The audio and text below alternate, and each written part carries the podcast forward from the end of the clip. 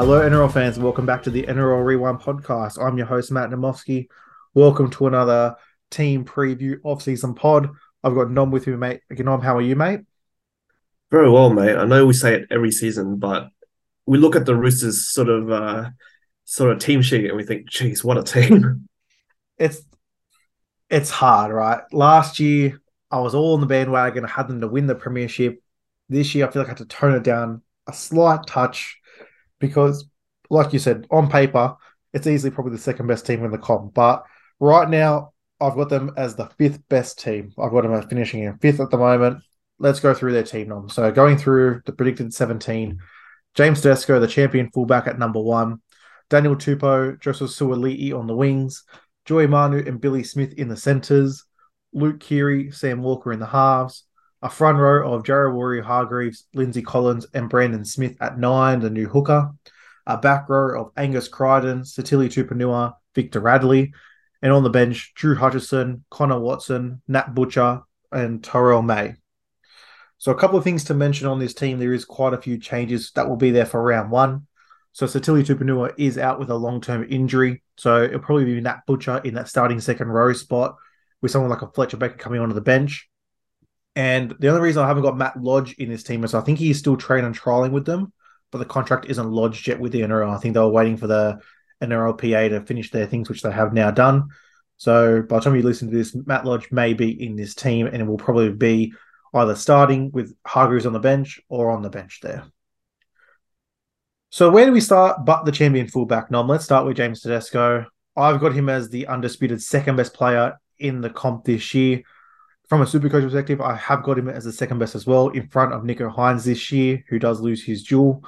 So let's start there. Is James Tedesco the best fullback for super coaches this year?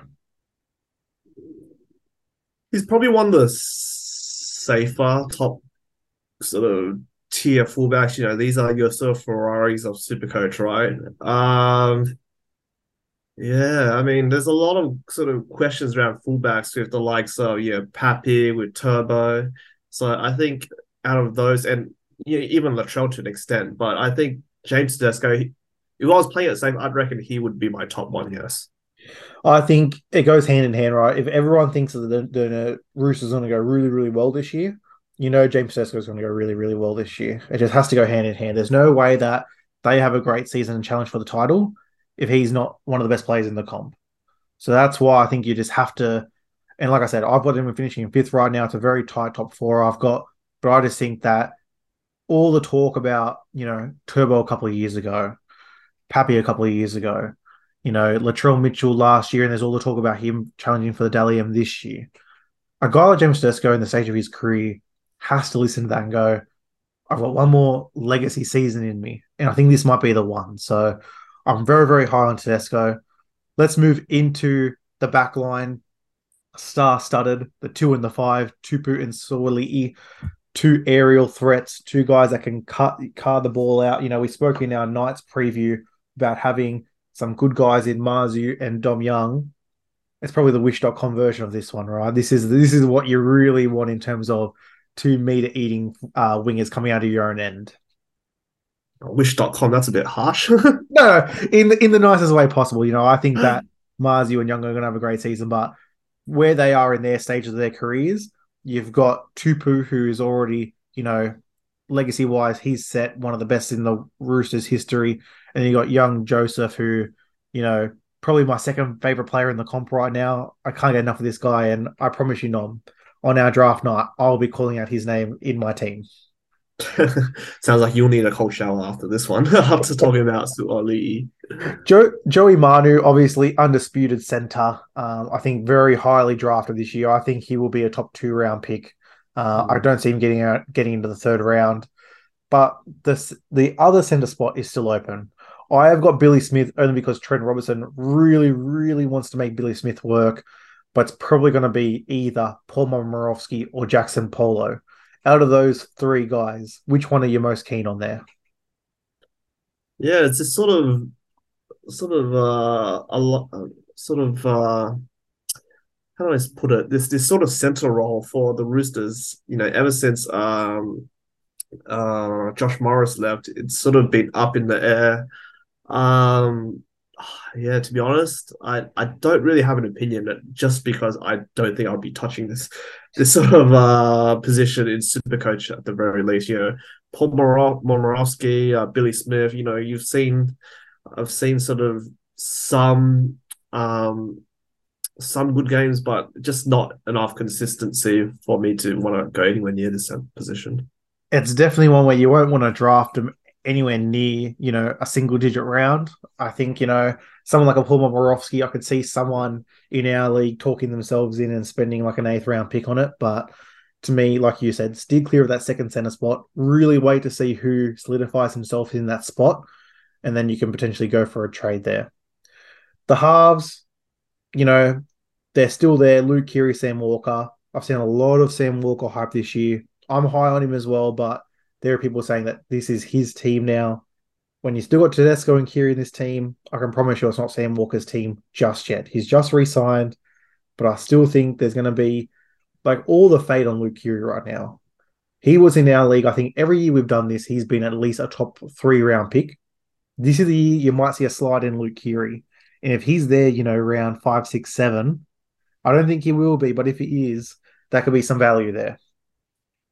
Yeah, it will be value. Um, yeah, Luke Keary, it's going to be interesting. I guess what sort of role will it be? You know, um, is he going to be more of a distributor role, or will he sort of be the one sort of finishing the plays, or because I, I personally think Sam Walker would be more more likely the one finishing plays, where Luke Keary is sort of he's been around for so long. He's like thirty, pushing thirty, almost probably mid thirties by this rate. Um, he might just be sort of your more Adam Reynolds sort of you know distributing, whereas it doesn't necessarily translate to super coach points. I think you just got to balance it right. Do you want to take Sam Walker in the first or second round, or do you want to take Luke Keary in the fifth, sixth, seventh? I guess yeah. that that's that's the weighing that the super coaches in from a draft league need to do. I think from a from a classic, you're probably not going to touch Luke Keary, but Sam Walker I think is very high the one thing they have done this year is they've really taken away a lot of the jewels in the halves. Uh, so unfortunately, you, you got to pick one in six or one in seven, unfortunately, this year. So um, it's going to be interesting to see. But the next guy on the list here is the number nine, the new man, Brandon Smith, the cheese. How do you think he's going to go, Nom? This is, for me, you know, he could be the second best hooker in the game potentially, or I've got him currently ranked as the eighth best hooker from Supercoach. So where do you see it falling? Well, he's in his sort of favorite position, isn't he? Um, geez, where do you see the cheese? I mean, he's got a massive ceiling, and you know, in this sort of rooster system, but at the same time, he's a bit of a wild card, and you never know how these players going into a different team will turn out. Um, Brandon Smith. I'll I... give you I'll give you the the backup options because yeah. a lot of people think he's going to play 80 minutes here, but you've yeah, got definitely. Drew Hutchison, you've got Connor Watson, and you've got Jake Turpin. You've got three genuine guys that you can put in there and play 20, 30 minutes if you need to. Uh, he's definitely not an 80 minute hooker because we saw that in the World Cup. You know, he was absolutely gassed. He's sort of that sort of impact, you, you know, at best 55, 60 minute hooker role, but he can get a lot done in those sort of 60 minutes there.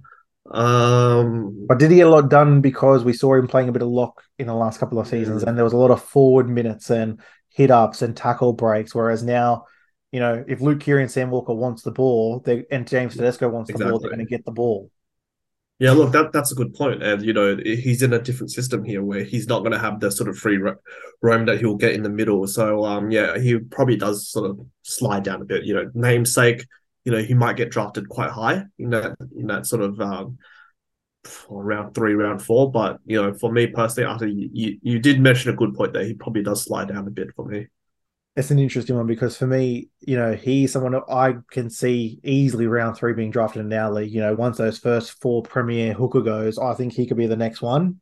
Um, so it'll be fascinating to watch. But then we go to the forwards because you know traditionally the the besides Angus Crichton, there hasn't been really anyone that you want to take early on or you know waste a a high draft pick on or you know it's more of a classic game. But there's a couple of guys I'll mention here. I think Nat Butcher I've seen a lot of preseason hype on Nat Butcher. He's going to get that starting second row spot. And you know what? He may not give it up. I like Sitili Tupouniua, but could he turn into a bench player? Because what Nat Butcher has consistently done in the last couple of seasons, coming off the bench and playing, you know, when they need to play in terms of origin players or injuries, he's a beast. And he's really, really good. He's sound defensively. In attack, he can get over the try line. He's a noted try scorer. So I think Nat Butcher is someone I definitely want to target this year. Yeah, I mean, we saw him sort of start uh, last year, and he got like about 50 tries in across two games for for for a uh, stretch there. Um, he's going to be really good. You know, he's probably going to be pushing that sort of you know 60, 70 average, almost you know just a touch behind Angus Crichton, I reckon, in terms of those uh, second row. Yeah, I think Nat Butcher and Angus Crichton, it's a very nice partnership to have if you can bundle both of them together. I think Angus will again be a top five second row option. Victor Radley. He's lost his hooker jewel, so he's only a 2RF uh, for Super Coach. He's someone who's traditionally always been overvalued in our league. You know, anyone who has him thinks that you plug that Roosters attacking system in and there's instantly going to shoot out points, but hasn't happened recently. Do you think this is the year? You know, he had a very nice World Cup campaign with England. You know, he's coming in fit, healthy. There's no talk about, you know, swing tackles or head highs or the way he tackle his tackling technique. Is this year we get a, a vintage you know, he joins Cam Murray in that kind of upper echelon of tour of locks, or do we see him kind of still around that 50 mark? On a good week, he'll go good. On a bad week, he'll get you a 30. Yeah, Victor Radley, he's another one of those players for me, sort of like Luke Keary, where he always seems to be one pass away from where the action is. Yeah. And yeah, Victor Radley, you know, he's great in real life, but you know, whether that sort of just middle ball distributing role um, translates to super coach. Yeah, I don't I don't think so. I mean, you got Cam Murray obviously. Because he's got the sort of quick player balls and he sort of, you know, can rush to the line. Whereas Victor Radley, he's more of that distributor passer, which yeah, I, I haven't seen. You know, we, have seen it a while back, but yeah, just in the last few seasons, I just haven't seen it to give me confidence that this would be the season. It's very funny you mention it because I think, especially last year, it was the one thing we noticed watching the footy games, like I was with Dave or whoever I was with, and you know that lock who passes way before the line, and it's not it's an, it's not an assist pass, it's an assist to the assist to the assist. And I think in terms of your thing of a great NRL player who doesn't transition to super coach, you've probably got the two best ones here in Luke Keary and Victor Radley, guys that are two passes away from where the try scored, so they don't get a mm-hmm. contribution, they don't get an assist, but they're the ones who actually set up the play by a really nice sweep play or running to the line and creating that space. So, look, I think both of those guys, if they fall low enough, I'll definitely be happy to take a punt on. Um, Classic won't be touching either of them. Um, but again, if this is the year that, you know, all of a sudden those jogging to the line and passing out the back, if they turn into hard runs and he breaks a couple of lines and stuff, I'll, I'll jump on it. But for now, I'll definitely stay away. Yeah, 100% there the last thing before we move on to the the guns and the avoids, the one thing that does worry me and why I didn't go too high on this team, I think fifth is a pretty good finish, but their depth is for a Roosters team, it's quite concerning. You look at players 18 to 23. So Matt Lodge, Paul Momirovski, Jaxson Paulo, Egan Butcher, Fletcher Baker, Jake Turpin. It's really, there's a couple of other young forwards wide in there as well, but it's it's you know you lose a couple of players early in the season. You know you look at this team right. We're already going to take out Tupouniua because he's already hurt. Billy Smith potentially will get hurt on his previous track record. You got someone like Hargreaves who was very you know up there in age. That's already three guys you're taking out of that extra six players. It, it's low. So if this does get to a point where I think a couple of seasons ago they did get to a very similar point where they had to blood a lot of young players, that could be their only downfall because the coach is great, the captain's great, the halves are great, everything's great in this team. Don't get me wrong, but this is a one team I would worry about injuries with this team. That's right. Um, and I guess you know, with their track record, they do seem always seem to have you know touch wood. They always seem to have a few season-ending injuries in this team. So uh, yeah, want to watch. All right, let's go straight to the guns which three guns we point at, want to point out here. I think it's pretty self-explanatory. There is three that stand above the rest. I think James Tedesco, the champion fullback, Angus Crichton, the champion second rower, and uh, Joey Manu, the champion center. You could throw Sam Walker in there as well, uh, but I think they're the unquestioned three. Is there any um, qualms you have about that, or anyone else you would like to chuck in there? Yeah, look, I think those are the top three, but you know, the others that I do see going very highly are the non-wish uh winger combination in Daniel Tupou and Joseph Suaalii. So um yeah, I think that'll be maybe even round three as high as round three now competition. Yeah, I think Suaalii for me, I'm gonna have to you're gonna have to burn a top four uh round pick on him. I think there's no way he gets past round four. Uh Tupou, I could see a little bit lower. I could see him maybe round five, round six at a pinch. Um, but again, that name factor there, playing in this Roosters team, you're gonna have to go early. But yeah, Tedesco for me, the unquestioned number two, uh, best fullback, unquestioned number two overall. I got Angus as a top five, uh, 2RF, and I got Joey Manu as a third best center this year. So they're pretty locked in.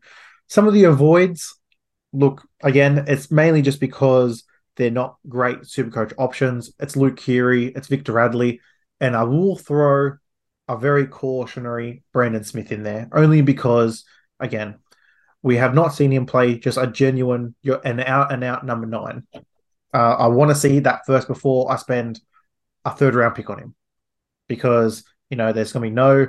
There's no times where someone's going to come on and he's going to move into that forward rotation. I don't think because he can't play 80 minutes. He's not like that. He's not like if you kind of think to the closest other option this could have, you think back to that 2019 season with the Raiders how they made the grand final and Star Starling was on the bench, Hodgson was starting hooker, and then Hodgson would move into the lock and play 80 minutes when Starling came on. Cheese can't do that. He's too impactful where he throws his body in the line way too much to last that for 80 minutes for 27 rounds. So I think your best case is, like you said, probably the way they used Harry Grant last year in Melbourne. Fascinating. It's going to be, you know, 65 minutes, 60 minutes, just hooker, get a breather, come back on and finish the game. So I think they're my three that I would probably caution everyone on. Um, just to go, you know, not an avoid. Definitely, the values there, take them, but don't go too high because they're probably not going to transition to what you think they're going to do. Yeah, hundred percent. You know, big sort of names in you know Luke Keary, Victor Radley, and Brandon Smith cheese, but um, yeah, I don't think those will necessarily translate into super coach points.